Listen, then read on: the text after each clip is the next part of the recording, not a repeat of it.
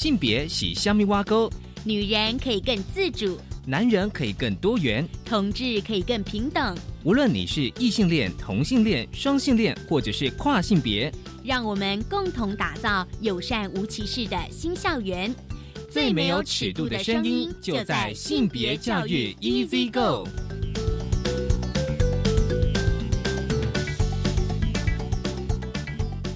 Hello，大家午安，欢迎收听教育电台性别平等 Easy Go，我是文龙，不晓得这礼拜大家过得好吗？今天的节目内容呢，哦，先跟大家分享一下性别慢慢聊。今天慢慢聊，跟大家聊的是一本书哦。最近其实跟大家分享蛮多呃跟性别相关议题的书籍哦。今天我们这本书要来谈的哦，书名是《台湾妇女运动》。我觉得就是说，哦，从历史来了解台湾的妇运，其实是非常重要的。很高兴我们邀请到了这本书的作者顾叶明老师，稍后呢他会来跟我们分享《台湾妇女运动》这本书。今天大八卦呢，想跟大家聊一个指标，就是台湾性别平等程度居亚洲之冠，全球第九。稍回来哦，因为这是根据联合国最新发布的二零一八年性别不平等指数。注意哦，它是性别不平等指数啊。我们稍后呢，大八卦想跟大家来聊聊。好，我们先进行性别大八卦。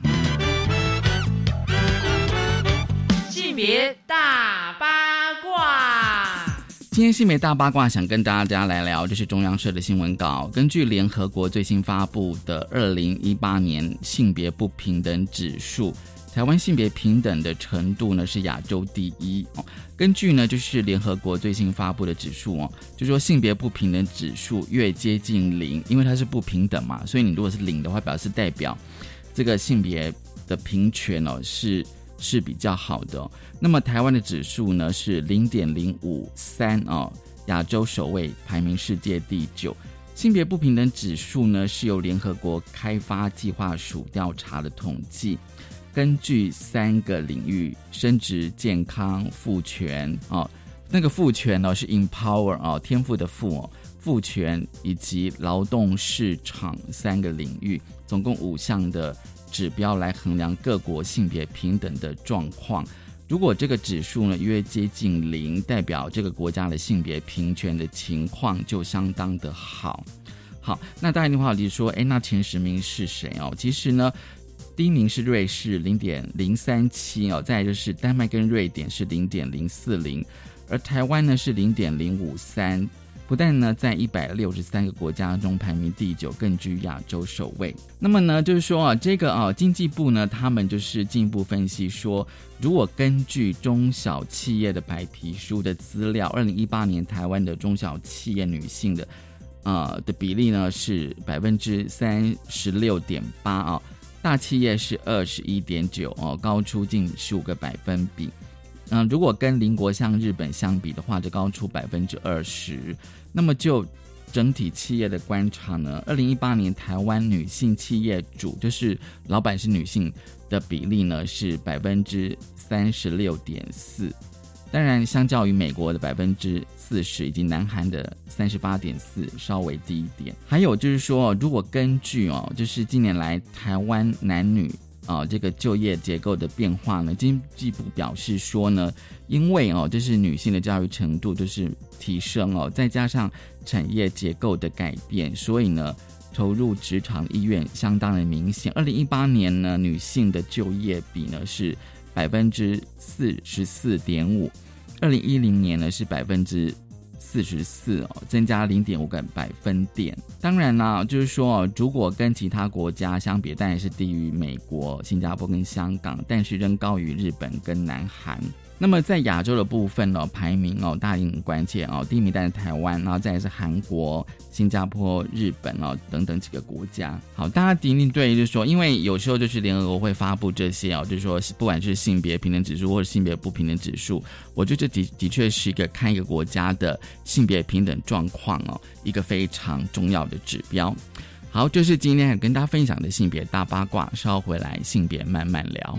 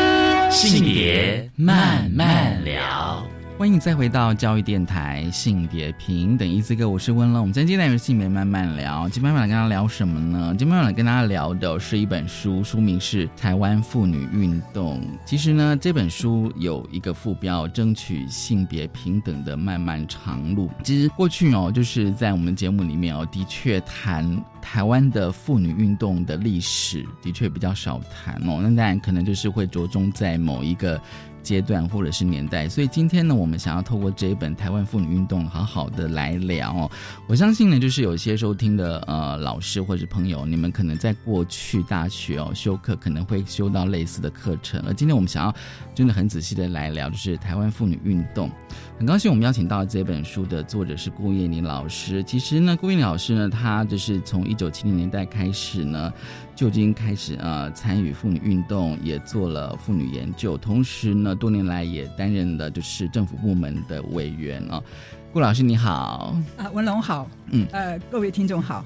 今天其实我是蛮期待跟顾燕玲老师来谈这本书哦，因为我觉得呃妇女运动哦，台湾妇女运动的确是个蛮重要，因为像过去我们经常在谈一些哈，不管是妇女议议题或性别议题哦，可是有时候我觉得都是比较片段的。我觉得谈运动的历史反而可以更全面，好吧？那我想说，请顾老师讲说，哎，那你当初为什么想写这本台湾妇女运动呢？呃，我想了很久，而且也写了很久很久，断断续续的写。呃，主要是因为妇女运动在人类历史上来说，它是一个。比较晚近的意思说，在近一两百年才发生的事情，而且跟过去较是以男性为主的历史中间有很大的变革、改变跟差异，所以呢，常常会要会遇到一些从前可能是不管是历史啊，或是其他的任何学科没有看过、没有处理过的事情。嗯，那我自己在亲身参与复运的这个历程当中，常常有很多的感触，或是说呃很多的不舒服的一些经验。嗯，那会呃自己会去。呃，想要更深一步的去去理解，嗯，所以会需会需要去读更多的资料，还有跟朋友，包括说台湾的朋友，跟以及全世界各地的女性主义者的互相的来要对照自己的经验，验证自己的经验。所以在这个过程当中，呃，我就很想把这这样的一一个一个历程做一些记录。嗯嗯。但是，那因为复运它是有那么多的创新跟改变，对。那所以呢，我也不是很非常确定。所以这个过程就拖得很长，要不断的去验证这个这样的一个过程，花了很多时间来写。但是我就是很渴望分享，嗯，呃，断断续续弄了很久，就还是终于把它完成了。嗯，其实我真的蛮期待，因为像我就觉得说，呃，不管谈什么历史啦，我觉得。啊，因为今天我们谈的是妇女议题、性别议题，所以我觉得谈那个呃妇运史，我就觉得好像，比如说，如果我对性别议题或妇女议题有兴趣的话，我觉得可以对台湾的妇运史会有一个稍微概念这样子。那。我就觉得说，因为如果说看完书的话，就觉得其实至少哦，你看今年是二零二零年，假设如果从一九七年到现在也差不多五十年，五十年是。那老师如何收集史料呢？这五十年的东西，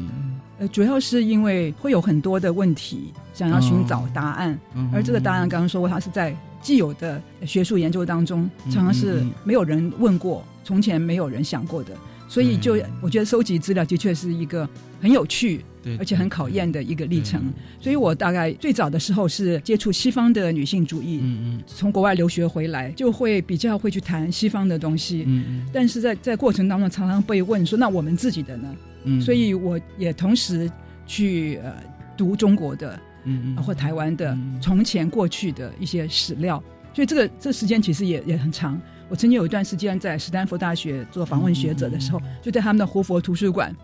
读了很多很多，就是那个民国初年跟清末的的资料。所以我一直在收集资料，而且一直在在在验证跟比对。因为我发现，嗯，台湾的一些有关妇女的研究或妇运的研究，常常那个历史太短了。比如说，会从呃一九九五年北京世妇会、北京世界第四届妇女大会的开始，或者说最多是一九八五年。那个 Nairobi 的的嗯肯亚的那个呃第三届的世界妇女大会开始，最早就是一九七五年，就是说会在一个最近联合国的一个脉络下面嗯来看，因为联合国在妇女十年之后，就是一九七六到一九八五年之后，还蛮用力在推这个妇女运动的，对所以我们比较受限于这样的一个历时间的框架。嗯嗯但实际上，妇运的历史可以追溯到更早。那如果说我们看到呃女性主义或是女性意识的话，就是嗯怎么样女人呃感受到自己作为一个女人的特殊的处境的话，那个历史可以追溯到更早。嗯所以我一直有在很注意这方面的那个历史的资料。资料，对因为其实。呃，根据我以前的呃学习的经验是。哦，台台湾的妇运大概是从一九七零年，是是，那我就读了顾老师的书之后，嗯。我觉得让我觉得有一个呃经验，就是说，哎，你居然可以拉到清末明初，是，其实或是更早，因为我们如果谈到女性意识的话，还更早。对，因为我们看说，比如比如说我们一些歌仔戏啊，或者什么那些那对对对对那些历史故事，其实可以找到更早的源头。对，所以这样子的话，就是说收收集了资料，不管是哦、是哦、第二手或第一手，或者是访谈哦，是对。那老师如何就是说让台湾的妇运，因为在你书里面你是分成四个阶段哦，是那这个依据是什么呢？讲的是妇女运动对嘛，那妇女运动比较是有组织的，对对对啊对对，，而且它是有有有主题的，嗯嗯这些呃这个女性的一个呃活动，嗯有意识的活动。所以我把它分阶段，那这个后来也很多人沿用我的这个嗯分阶段的这样的一个模式啊。那比较看到说这个组织的形态，嗯嗯因为在不同的时期，其实还有不同的组织形态，还有它主要的策略跟它的议题，那当然还有它的理论。所以我就比较是按照这样子的来分。譬如说一九七零年代，嗯它很明显的就跟后来的八零年代之后是不一样的。对，那九零年代以后呢，中期以后又有一些转折，嗯，所以我大概是按照这样的一个方式来分阶段。嗯，嗯但是实际上分阶段也只是为了说讨论的方便，嗯因为很有些议有些议题其实很难说，我只是在这个阶段很难讨论，然后下面一个阶段就就消失，嗯不可能。像有些会有很长的时间，比如说工作权，它整个来说大概有一二十年的这样的一个呃酝酿跟推动，所以它是跨阶跨阶段的。嗯嗯嗯，就是有些议题，它可能也许在七年代是开始酝酿嗯，，是。哦，可能到八零年代开始发展，可是九零年代它就慢慢的成熟，所以可能比如说工作权，它可能可以拉的这么的长，是，可是这样就比较没有办法，就是说好像很很僵硬的去切割，说哎，它是属于就大致的大大致的区隔一下，所以比较呃，我比较是以那个妇运的组织比较为主，哦就是说呃早期的是拓荒者嗯，然后是对对妇女心智对对，对那个很明显，因为在七零跟八零年代的时候，也只有这两个人呃组织嗯嗯，那到了嗯解严一九八七年之后，就非常多的团体成立，所以它的每一个阶段，它其实真的也有很鲜明的特色。嗯我大概是用这个来做区隔。那每个阶段啊，我就觉得说还蛮有意思的，因为其实像有时候就是说。我有时候看这些哦，就是讲历史的书哦，有时候会对照我自己的生命经验哦，就是说，哎，其比如说，比如说像我自己的话，可能九零年代以后，我可能会比较有感觉，哎，是对，比较年轻，对，比较年对啊。那可能比如说，可能到七零跟八零的时候，我会觉得说，嗯，有时候会觉得说，看看书的感觉，就会觉得那个历史的画面好像就会慢慢的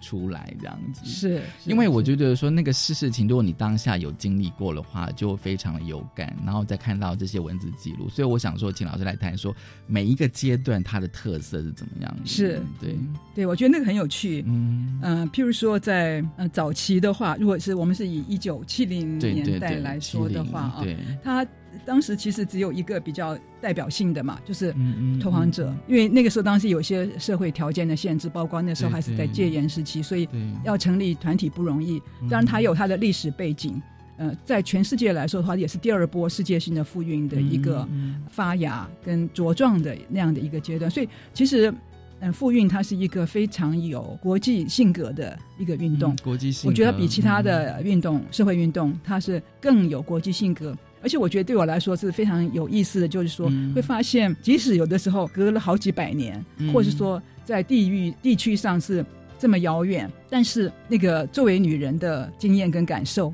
还是有很多是觉得啊，真的是相通的地方。哎，老师，我可以问你一个问题哦，因为我觉得我们今天的对话非常微妙，就是说我其实是读者，然后我也是是一个生理男性，是。所以我看的时候就是说，你刚刚有讲地域的嘛，比如说像你如果去国外是，哦、去接触呃，不管是哦、西方了，不管是白人或黑人的嗯妇女嗯运动，嗯。你觉得他们的经验会跟你产生共鸣？非常非共共鸣。而且我觉得对我还有拯救的效用。哦，拯救为什么？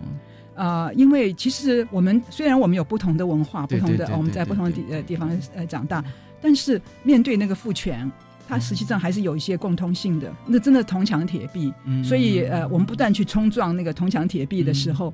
呃，当然有很多受挫的经验，嗯，而居然我们那个经验是这么类似。可以跨文化这样。啊、因为有这种经验，嗯。所以发现说啊，原来不是只有我这样，原来这是有很多的跟我有呃同样经验的呃姐妹们，那个我觉得对我来说是很大的支持的力量。嗯嗯嗯，我觉得那个感觉应该是非常动人的。其实七零年代的时候，我看老师写的书哦，就是跟、嗯跟我得知的影响有点不太一样。啊，就是说，呃，当然我会觉得说，从我这个年纪看来，我会觉得七零年代好像已经开始开始慢慢的去发芽哦，啊是复运这样。然后那时候我就觉得。我第一次读到七零年代的东西，我会觉得哇，好像非常的进步这样子。嗯嗯是，对我想比过去是进步，比过去进步嘛，比七零年代以前是进步进步这样子是哦。可是是老师，你提出你自己的观点，就说哦，是原来当时其实他他可能是在体制内的一种抗争，是是对是。这个其实是我获获得到的新的资讯，这样子。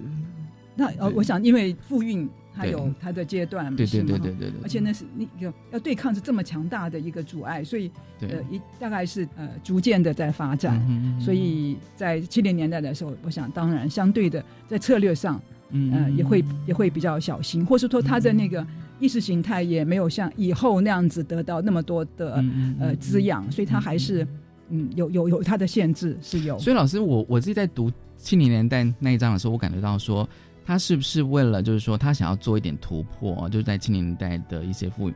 然后他希望能够拉拢更多的保守的一些我觉得那也是策略。我觉得特别是台湾的妇女运动啊，嗯我看到他有一个很很很有意思的一个一个现象，就是还是常常会要很小心，而且很低调、嗯迂回的去追求那个目标。嗯嗯呃，没有说一开始就呃非常的呃冲撞体制，嗯嗯比较比较没有。嗯，而且我觉得，嗯，这可能也是呃女性跟男性的经验的的差别，就是几乎在这个整个历程当中啊，我觉得我们就是不断的会自我检验，而且会嗯呃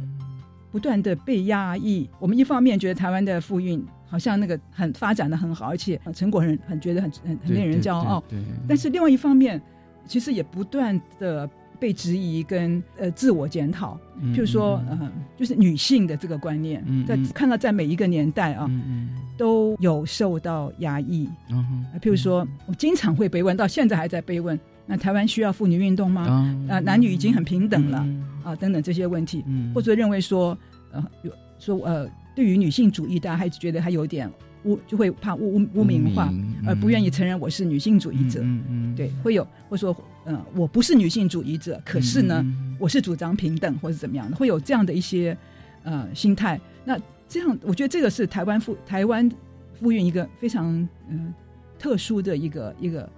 呃特色，所以是从七零年代开始，即便到现在都会有这样子的，即便到现在，即便到是现在，是是嗯，因为好，因为其实老师里面你你有提到哦，叔叔里面你有提到，就是说，就是我刚就是说我隐约之中在你的章节书写里面，就是嗯。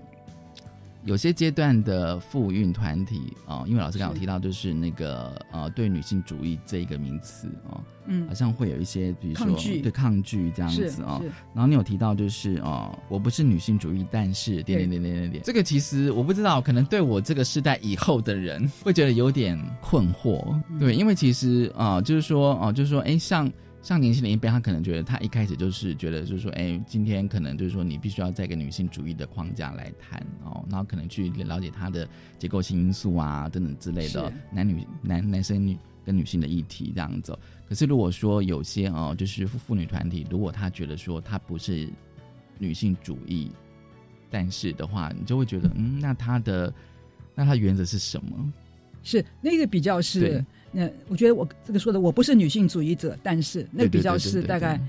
八零九零年代八比较八零九零年代较比较比较这样子。呃明显。但是现在的话啊，甚至就是就是现在就是两千年以后，嗯嗯。像英国的一个呃很有名的女明星 Wharton，他是联合国的呃那个什么性别平等大使，艾玛华森，艾艾玛 Wharton 对。对对对，她就他就是说我是女性主义者，但是但是所以就还是有问题呀、就说嗯即使在在在你的这个年轻的时代的话，虽然大家觉得说女性主义当然也不是什么，甚至甚至觉得女性主义还不够进步，嗯但是呢还是会有这个说我是我我是我是女性主义者，对对对。但是呢，我还是一个好的女人，我不是你们想象中的那种坏女人，所以还是扼杀啦啊，对对对，所以我觉得对女性主义这个事情还是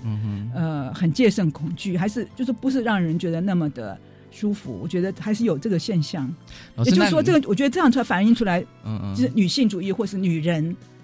啊，她的她嗯她的那个主体性、正当性还是不是很稳固。嗯，所以老师你自己看，你自己觉得那个原因到底是什么？即便到现在，我觉得就是我刚刚说的，就是显然那个妇女地位还是很有问题的，是是有问题这样是子。是嗯，就是说我虽然在从事妇婴工作，但是我可能不会刻意的去强调我是一个女性主义者。呃，即使我是女性主义者，但是不是你们想象中的那样的女性主义者。所以这样子表示说女女性主义者可能有分成很多类型，不是，还是或者说 有一些负面的标签。哦负面的标签，对对嗯嗯。虽然他有他被看成进步，但是呢，它还是有一些大家会觉得不安的东西在里面。所以还是说可能会有一些，即便是妇女团体，还是对女性主义会有一些无名的存在。看什么样的团体。看什么样的团体，是不是？是嗯，我觉得这个其实还蛮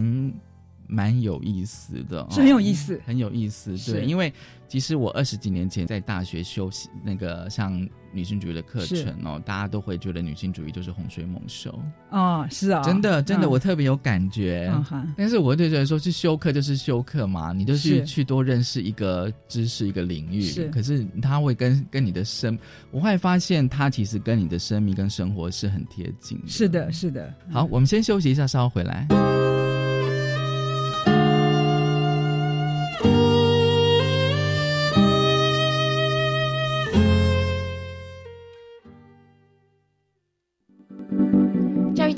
生日快乐！我是台湾事实查核中心总编审陈慧敏。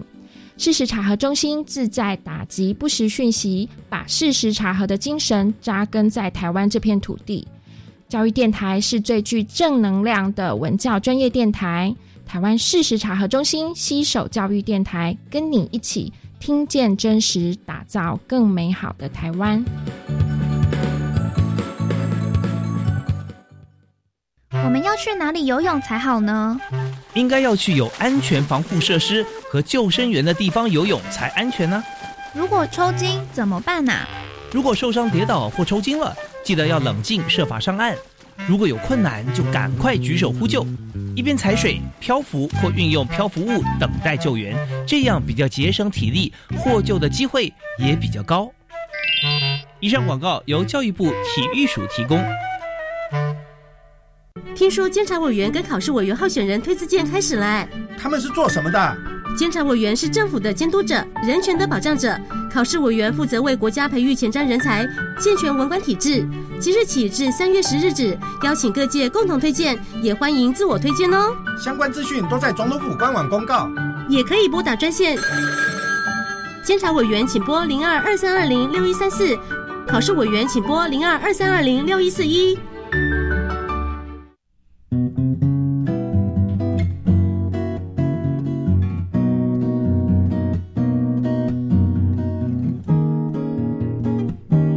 是苏命苏米恩，你现在收听的是教育电台。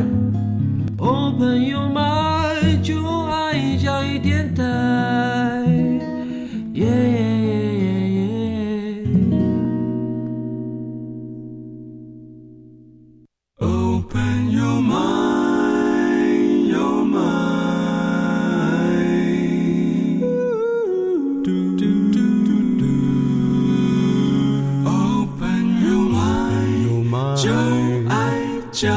电台。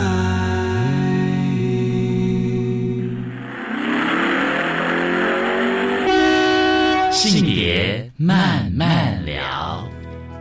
欢迎再回到教育电台性别平等一字歌，我是温龙。我们今天进单元性别慢慢聊，今天慢慢跟大家聊的是《台湾妇女运动》这本书哦，争取性别平等的漫漫长路。很高兴我们邀请到这本书的作者顾燕玲老师哦。其实呢，我想说，我们持续上个阶段来继续跟顾燕玲老师来聊哦，就是我觉得解严这个啊这个时间点，其实对台湾应该。的影响是非常大哦，尤其是在社会运动，那当然也包括妇女运动，所以前后应该那个整个的那个妇运的发展的形式跟方向应该非常的有差异。是的，因为在之前的话，呃，受限于那个人民团体组织法，所以你看看七零八零年代都是单一的运动团体，嗯嗯，但是到了。解严之后，很多的团体都在这时候呃都成立了。嗯，当然除了我们解严的影响之外，跟国际妇运那时候也是一个呃声势很盛的时代，联合国也。大力的支持，所以有非常多的团体成立，而且也变成说原来的，比如说像那个脱亡者或者是妇女薪资，它是一个团体，一个团体就同时处理非常多的也多的议题，但现在就变成各很多议题就分化出来，变成单一议题团体，这时候也成立。对，这个我觉得还蛮有意思，是很有意思，因为因为整个的情势改变。嗯嗯嗯，而且就是说呃，在呃九零年代之后，就是台湾的妇女的单一的议题多了之后，那表示说议题越来越多样。样对多元是多元，议题更多元。多元的话哦，那当然就会产生一些哦，就是所谓的呃妇运内部的差异，比如说对某些议题，比如说对新工作者，好了，是是是哦，那可能就有些人支持，有些反对，就变成那个差异。可是我有时候我会觉得说，那个差异到底应该怎么去平衡呢？我觉得是差异，我想会逐渐会发展出来。嗯，早期的话，因为大家面对的就是。刚开始的时候，对对对，呃，面对强大的这个呃父权体制，对，所以就而且就大家挑选的是一些很严重、很明显的议题，嗯，所以也比较不会有呃内部的一些呃意见的不一样。譬如说像呃民法亲属篇的修改，对不对？呃夫妻财产制等等，大家都很一致，所以就就是共同的目标，有共识，很有共识，对。呃，但是之后的话，议题越来越细，对，之后。就开始嗯，发现有不同的呃立场会出现。我想这个是是大概是必然的现象。嗯嗯。当然，另外就是呃，妇运的资源比较丰富，它的社会影响力也比较大。就原来对妇运没有兴趣的人或团体，那现在也对这些议议题感到兴趣。嗯嗯。所以也当然，因为参加的人更多了，嗯嗯，所以他的呃立场也更多元。对，我觉得这也是很自然的发展。对。那老师，你你在收集这些资料，那你在写的时候，是。那你的想法是什么？这样子，对，我的想法，我就很希望说，把不同的意见能够都做比较完整的收集，然后能做一个对照。我觉得这也是很有趣的事情，就是为什么呃，这这个议题有这么有发展出来这么多不同的立场，所以我有也也做一些分析。就是说，在读起来的时候，我会觉得说，好像就补足了以前的一些疑问。是因为我希望说啊，希望说尽量，因为我也是不断在回答我自己的疑惑，所以也是尽量的去是在找找那些资料的过程当中，是是是在回答自己的回答我自己的问题。那对我来说也是非常呃有有趣有意思的一个过程。嗯哼，也等于就是说，对复运史有一个比较全面性的。了解，我期望是这样，期望是这样子，对对，因为有时候那个议题在当下在发生的时候，就说这件事，你比如说我们谈那个废工娼这件事情好了哦，那但可能有两边阵营的意见会。会不一样，有人支持，有人反对。可是当下在事件发生的时候，就是历史正在发生的时候，可能大家没办法很理性的去归纳啦，或整理啦这些。然后可能是事情发生之后的几年，开始慢慢去整理这些东西的时候，我觉得可以太有意思，太有意思。我不知道老师会不会就站在一个比较是那种全面的，我希望是这样。再回过头看这些历史事件的时候，是对，然后告诉读者一个更。客观的解释，而且我我觉得我这书还有一个特色，就是我的那个历时间拉的很长，对对对对，然后我的这个呃范围也很很大，比如说我常常会去跟。国际的对其他国家的那个发展的比较，比如说对对对。这个这个工厂啊，或者是说那个性性产业，我会跟因为有两两个在国际上大概两个呃非常有代表性，但是很很不一样的那个呃性产业政策，一个就是呃呃瑞典，瑞瑞典的罚漂不罚娼，对对，跟那个荷兰的合法化，对对。那我同时也拿这两个来做对照，那再来看我们台湾，嗯嗯，所以我觉得，嗯，希望说这样子的话，让大家对这个事情的了解可以更全面、更完整。完整这样子对，而且有就是说，呃，从国外的观点例子来看，台湾现在状况是怎么样是子？是，我觉得读历史有时候还真的蛮重要，所以有时候我我觉得很重要，很重要。嗯嗯呃，那我我认为台湾很多的，比如说社会科学的研究，嗯嗯呃，他们可能比比较注重其他的一些一些面向。那历史方面，我认为是呃太缺乏。嗯，譬如说，我看我读的这些一些研究，发现他们对历史不会不太想去追究他的那个他那个那个真相，而且往往就是带一笔带过，或者说，嗯，他找到有一个，比如说硕士论文或博士论文，嗯，就用那个就引用它就好了，嗯然后就从然后这个就一再被引用，我觉得会有的时候会一错再错下去，嗯嗯，不去探究那个到底历史上发生了什么事情，嗯，那这一点我我是很期望说。呃做，即使我们在我们研究的是现在的世界，对，但是它的那个历史的脉络，嗯呃，应该是不要弄错的。所以，所以老师，你觉得说，即便是某个议题，应该是要去追它的源头，到底是怎么发生到现在这样子的一个结果，这样是。而且我觉得很多的事情啊，呃，可能一百两百年前很多就就是已经已经讨论过，而且可能是重要的议题，那我们就完全。嗯，疏忽了那个过程啊，以为是我们现在比从前的人更进步，嗯、这个我觉得其实是未必。嗯嗯，可能在一百年前已经有人开始在讨论了，是是，然后然后发展到现在一百年后，就它就是这个样子，但是它为什么是这个样子？对对，应该是往回去看这样。我觉得可以参考那个对对过去的的想法。嗯嗯，好，那哦，其实呢，这本书虽然是讲的妇女运动哦，但是呢，哦。老师也提到了妇女研究这一个议题哦，也是蛮重要的。其实呃，台湾哦，但有有像呃性别研究所哦，那有有很多的研究室，有很多的学程。是那老师也提到，就是说八零年代哦，就是台湾的妇女研究跟妇女，还有就是女性主义，我自己是觉得是纠葛。啊，是啊，是我同意，我自己觉得是纠葛。对，而且老师是用独立的一章来谈呢，是是，对，显然它是很重要的议题。哦，因为呃，妇女研究或是女性主义是呃第二波世界复运的非常独特的产物，嗯、在之前没有。研究，妇女研究是一九七零年代长出来的东西，从前从来没有过。嗯嗯，新的学科，而且它的发展的脉络又跟其他学科很不一样。其他学科可能是因为呃，比如说呃政府的需要或是国家的需要，他就呃愿意来发展某一个学门。嗯嗯，但是妇女研究是完全是从呃，大学女生，嗯嗯，自己开始问问题，然后寻找答案，然后发展他们自主的课程，嗯嗯嗯，逐渐长出来一个这样的领域，嗯嗯是非常独特。所以它它其实是，我觉得在复运当中，它是很重要的一个发展。对对，所以才会用一个专章来谈它。嗯嗯嗯，而且里面哦，就是其实我也认识了非常多的。的一的一些发问啦，就是说妇女运动跟妇女研究的关系，是对这个其实是我以前真的是没有想过的。就是当我接触到的时候，已经是好像感觉上是感觉上两者应该是融为一体了。那很好，所以 是我们努努力了十年才达到的结果。看说哦，原来在之前那前辈们已经讨已经这么多的讨论这样子。我不知道，就是老所以老师，你觉得说这两个东西哦？妇研跟复复孕，甚至跟女性主义，其实他们应该是怎么样？对他们是，呃，三个是，我觉得是是不可分割的，嗯、因为有有妇女运动，嗯嗯，才因为开始问一些问题是过去没有的，所以才发有所谓女性主义的这样子的一种呃理论或是呃思潮出现。嗯，那妇女研究的话，也是同样的，就是在呃。理论跟行动的呃的阶段，因为妇女运动是是行行动，对，然后呃女性主义是理论，对，但是妇女研究又是呃对这对这些理论跟行动，嗯嗯，的像更更深更更多更更加深一层的探讨，嗯嗯，而且还是由年轻的呃学生开始发动的，嗯，所以这三个我觉得是是密切结合，嗯，因为如果说没有妇运，就绝对不可能有女性主义。对，也不可能有呃妇女研究，研究。对，所以是因因为女人要求改变，女人开始问不同的问题，对对，才有这些东西慢慢长出来。对，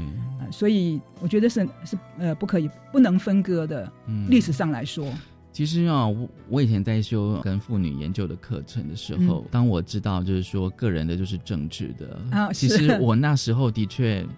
有点震撼，是就是说哎。个人的生命经验，其实以前我们都觉得个人生命经验到底有什么好谈？就是很私人的东西。对，就是很私人的。后来我才知道说，经验里面太多议题了。是，是，对，对。所以我才知道说，运动可能他希望能够女性的经验能够被看到、被彰显，那个不平等的一些待遇跟经验哦。对对。那妇女研究就从这里面哦，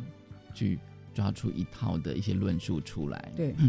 我自己觉得是一个蛮动人的发展的。我觉得是，我觉得这是复运对人类的贡献，对人类的贡献。我觉得是，就是开始，我觉得用更不同的眼光来看看人。因为过去的话，比如说自由主义的时代的话，对，觉得我们所有的政府的力量或者公共的资源都都在公领域嘛，你私领域都是你自己的事情嘛。对，所以什么打老婆、打小孩，谁管？对不对？那是你家里的事情啊，你关起门来是你们家的事情啊。但是就是因为有复运，对，因为发现说这么多女人都被关起门来打的话。那个那个显然不是私人问题，那是一个公共问题，结构的问题。对，那是一个政治问题，所以要要政治的去解决。嗯，这是我觉得是，嗯，我想是人类的看问题的那个那个那个历史上的一个蛮重要的转变。嗯，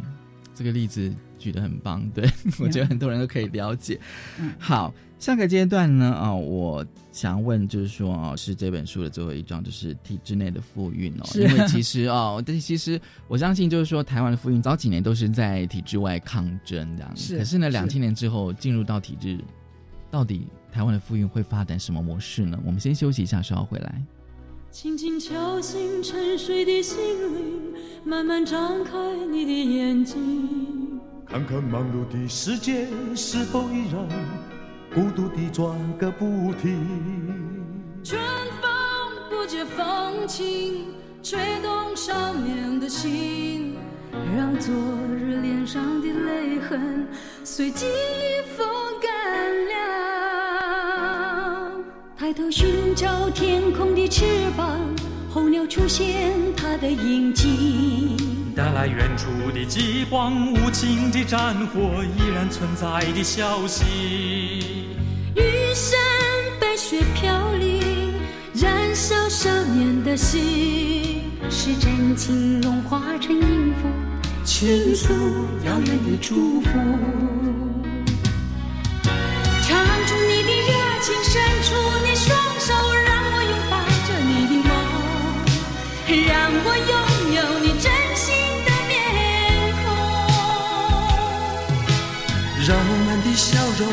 满着青春的骄傲，为明天献出虔诚的祈祷。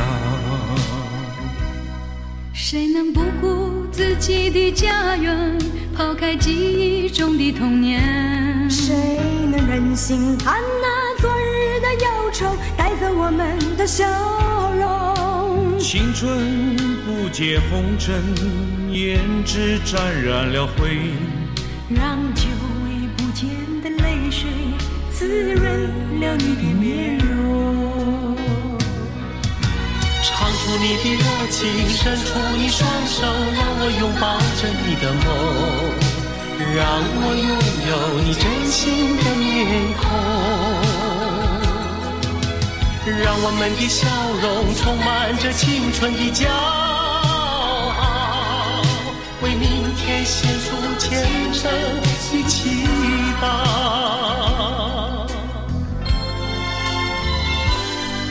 轻轻敲醒沉睡的心灵，慢慢张开你的眼睛，看那忙碌的世界是否依然孤独地转个不停。日出唤醒清晨，大地光彩重生，风拂出的音响。谱成生命的乐章。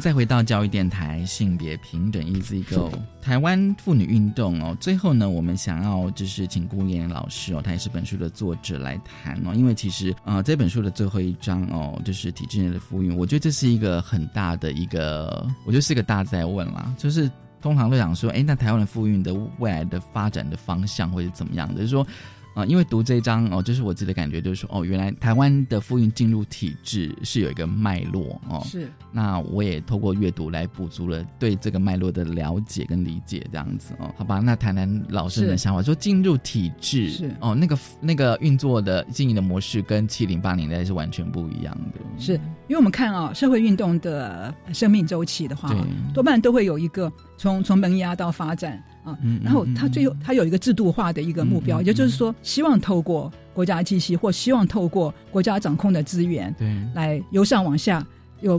呃那个来做更大的改变，推动更大的变革。进入体制是一个目标，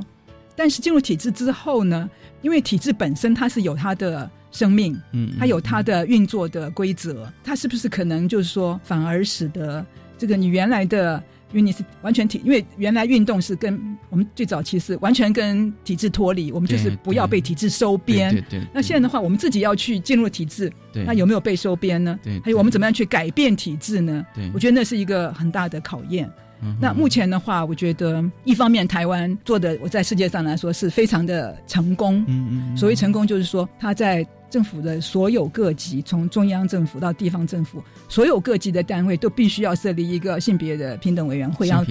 去去影响他所有的呃政策政策是有这样。但另外一方面呢，他又来研究考核你、管制你，又他定出很多的非常明确的呃一些一些标准，嗯嗯然后你必须要所有的单位都要遵行，嗯嗯然后遵要按照这个这些原则来做考核。嗯那他又其实又限又做，这其实是很大的限制，因为其实各种不同的业务或者各种不同阶段的发展，其实它的呃需求或它考量的东西可能是不一样的。那你全部规格化之后，会呃掉入一个非常的呃官僚或教条化的这样的一个一个陷阱。形式化，很形式化，会非常形式化，而且为了追求说你政府定出来的考核标准，而去呃觉得非常的呃硬性的去做一些事情，或做一些原本可能并不是非常合理，或是说可能值得再深入去探讨的事情，但是呢，因为要达到你政府所定出来的那个那个考核标准，就只得硬着去做，这样嗯我觉得会有一些问题。反正对，就是说基基层的公务人员，他会觉得就是我就是等于他的一项业务来做，来变成业务化对对对业务化这样子。那刚老师有讲说，他觉得说那种个人的意识觉醒，反而是比较重要的。我认为是还有就是我我们我们的因为妇运很讲究说 empowerment，、啊啊特别是 empower 基层的女性。但这刚好相反，因为基层的人员是完全没有发言权，然后全部都是来执行你上面交代的任务。这件事情，我觉得跟妇运追求的平等、不一样尊重那个价值是相当不一样的。嗯，所以要更多的培训嘛，怎么？样？有很多的培训，但是也有人就要求说，那个培训也要非常规格化，哦就说要定对，就说要，嗯、你你必须要受什么样的训练，然后什么样才，还甚至有人主张说还要发证书，哦呃对，但是但是我我认为说，嗯那个我一直觉得妇运或女性主义，它主要的是一种精神，对一种原则，一种你的呃个人的嗯理念。你如果说变成说全部是用用条文来限制的话，嗯嗯嗯，反而是让那个最根本的东西得不到发挥。嗯，就变成说，我我们说把工具变成说是目标了，就他他就很多很多的目标，比如说他有六大工具，你都要做到。那那就是他政府就考核你有有没有做到这几大工具。那那这个工具跟你性别平等的理念中间那个关联性，就有的时候就很难连在一起。所以老师就反目就目工具取代目标，这会是一个问题。所以老师，你会觉得有些东西是很难量化的吗？比如说像个人的意识，就是说他其实是没办法去考虑是。说你到底有没有什么性别意识，那个东西是是没办法那那不能量化，所以他就会用用一些呃很细的、嗯非常细的那个一些一些评分办法或指标来，他就每个都给你定上分数，比如一分、零点五分什么的，嗯嗯嗯，就很细很细。那为了要满足那些评分标准，嗯呃，就失去了你原来可以，嗯。我觉得就完全没有办法去创造了。嗯，其实哦，就说这一章里面哦，就最后一章进入那个呃体制内的妇女，老师你你有提到另外一个重点，就是说，就是对那个名词哦，就是呃，就是说进入体制之后，就是性别主流化之后哦，就是是。呃，就是我们制定了非常多跟性别有关的法律哦，不管是是性别平等教育法、工作法哦。那呃，老师有提到说，反而就是说在这些名词上，发现妇女好像慢慢的消失。是这个，其实我有点惊讶，不知道老师的想法是什么？这样是因为我觉得整个来回顾台湾的妇运的历史的发展啊，对，其实女性被消失这件事情是一直在发生当中，哦，一直在发，一直在发生。嗯也就是说，嗯，一方面我们觉得，哎，台湾的妇运很有成就；那另外一方面呢，对对对对又觉得台湾不需要妇女运动。这个很吊诡，是是，一直都提醒你说，我们其实已经做得很好了。哎、你你不需要了。对对就说嗯，那个一九五零年代的时候，我们就说要讲宋美龄，那时候她是呃妇女领导人，我们需要妇女工作，不需要妇女运动。我们不需要争取妇女的权利，嗯我们妇女需要去呃服务。嗯嗯。那其实像一九七零年代的也是我们的那个新女性运动也是，就是我们要发挥女性的才能，贡献社会，而不要争取权利等等。就是我们一直在提醒女性，你自己的位置，你你不要说要求太多，你不能够争权夺利这样子。呃，就是这样的事情其实一直存在。那到了现在，即便到现在两千年，就是说我们说性多元性别，嗯多元性别，然后就说不可以讲男女，嗯嗯也不可以讲说女性，就甚至在呃，我参加一些政府的一些会议当中，嗯。甚至公文就说不可以说女性权利，嗯嗯你也不可以说呃，我们要我们要那个改变男性的传统的那些呃呃那些他的那些习惯，嗯，也也也不可以，就是一定要只能讲性别。嗯那这个我觉得是非常特殊，台湾很特殊的一件一个一个发展。所以老师，你觉得这是好跟不好？嗯我觉得不好，因为我觉得是误解因为我们都会拿那个呃世界的联合国的东西来要求但是联合国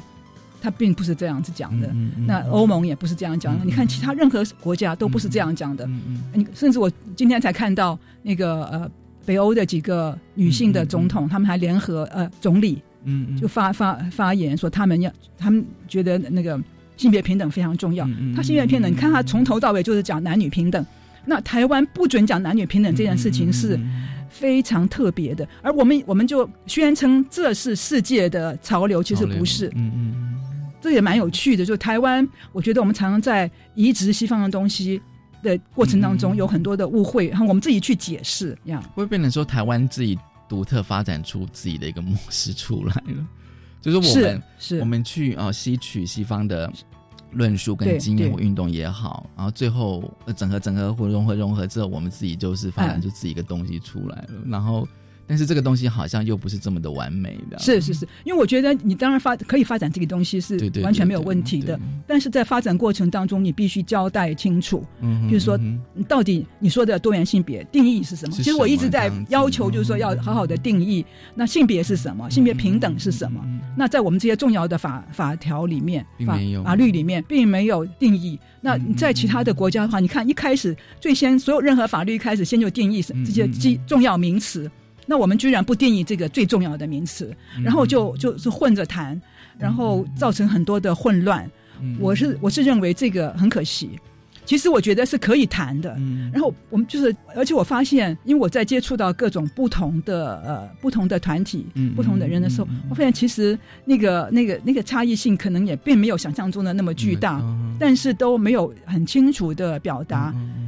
对，所以以至于说看起来我们是很有很多独特的创新，但是那个创新里面又比较没有呃理论的基础，嗯以至于呃大家会误解。对，OK，所以说，其实当我们在谈多元性别的时候，必须要把什么是性别，什么是多元性别，一定要定义清楚，然后接下来再来谈下面要谈的议题。是好，最后呢，我想问一下顾老师，你觉得台湾啊复运到今年已经是二零二零年了哦，接下来要怎么发展呢？会往什么方向呢？我觉得，因为台湾整个来说，我们的教育程度是很高的，嗯嗯，而且我们的复运也发展了这么长的时间。对，那我在我个个别的接触当中，我认为，嗯、现在啊，好像大家对于这个女性主义的接受跟认识是是比以前是明显的是嗯好了很多，嗯嗯嗯所以我很期望说，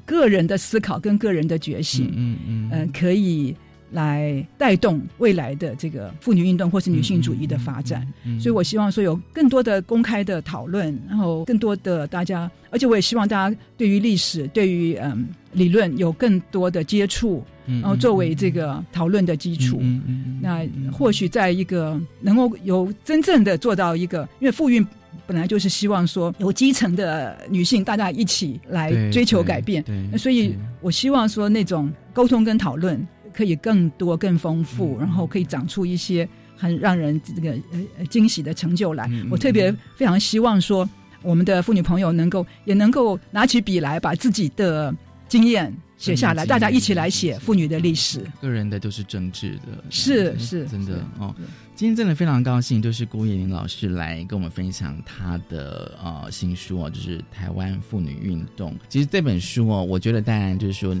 个阶段每个阶段哦，你如果去细读的话，你但你就会非常的惊讶，说台湾的妇运哦，其实是非常的有动能跟能量。但是哦，最后书里面有提到说，诶，我们到底要往哪个方向走哦？真的要去好好思考。谢谢郭燕玲老师，谢谢你来跟我们分享这本书。哦，谢谢文龙。很重要哦，台湾妇女运动。谢谢大家收听今天的性别片一字购，拜拜。